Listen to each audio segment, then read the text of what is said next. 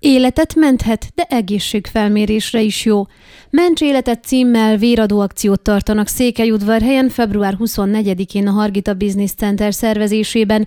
Az esemény szakmai hátterét a Hargita megyei vérközpont munkatársai biztosítják, a helyszínt pedig a HBC, amely tavaly nyáron már szervezett hasonló akciót.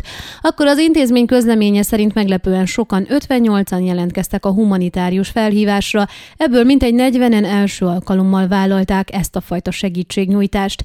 Lapunk kérdésére Szakács Pál István, a HBC igazgatója elmondta, a tavalyi eseményt fölülmúlhatják az ideivel, ugyanis a február 24-ai akcióra már most 70-en jelentkeztek.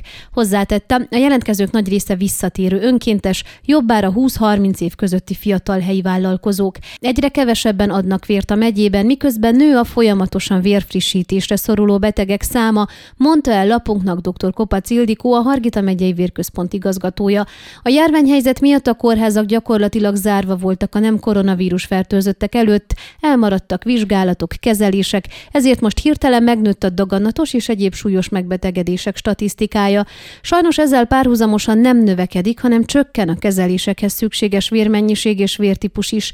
RH negatívból például folyamatos a hiány, de más típusokból sincs elegendő. Az igazgató hozzátette, fontos, hogy a beteg a sajátjával azonos vércsoportú vért kapjon, erre azonban a hiány miatt sok eset esetben nincs lehetőség. Székelyudvarhelyen keddenként lehet vért adni a járóbeteg rendelőben, akkor vannak itt a megyei vérközpont munkatársai.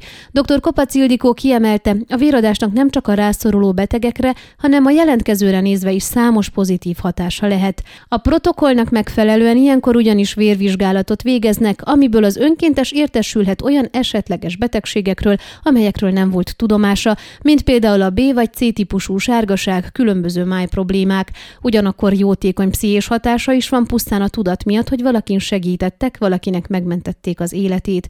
Dr. Kopac Ildikó, a Hargita megyei vérközpont vezetője elmondta, első véradásnál 18-50 év közötti egészséges személyek jelentkezhetnek, rendszeres véradók esetében a felső korhatár 65 év.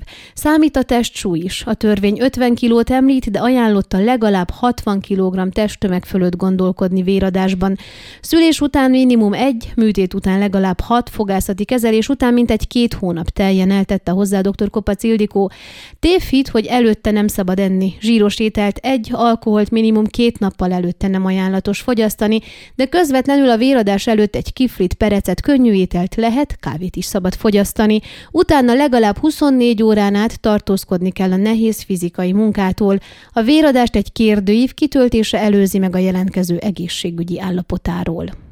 Ön a Székelyhon aktuális podcastjét hallgatta. Amennyiben nem akar lemaradni a régió életéről a jövőben sem, akkor iratkozzon fel a csatornára, vagy keresse podcast műsorainkat a székelyhon.pro portálon.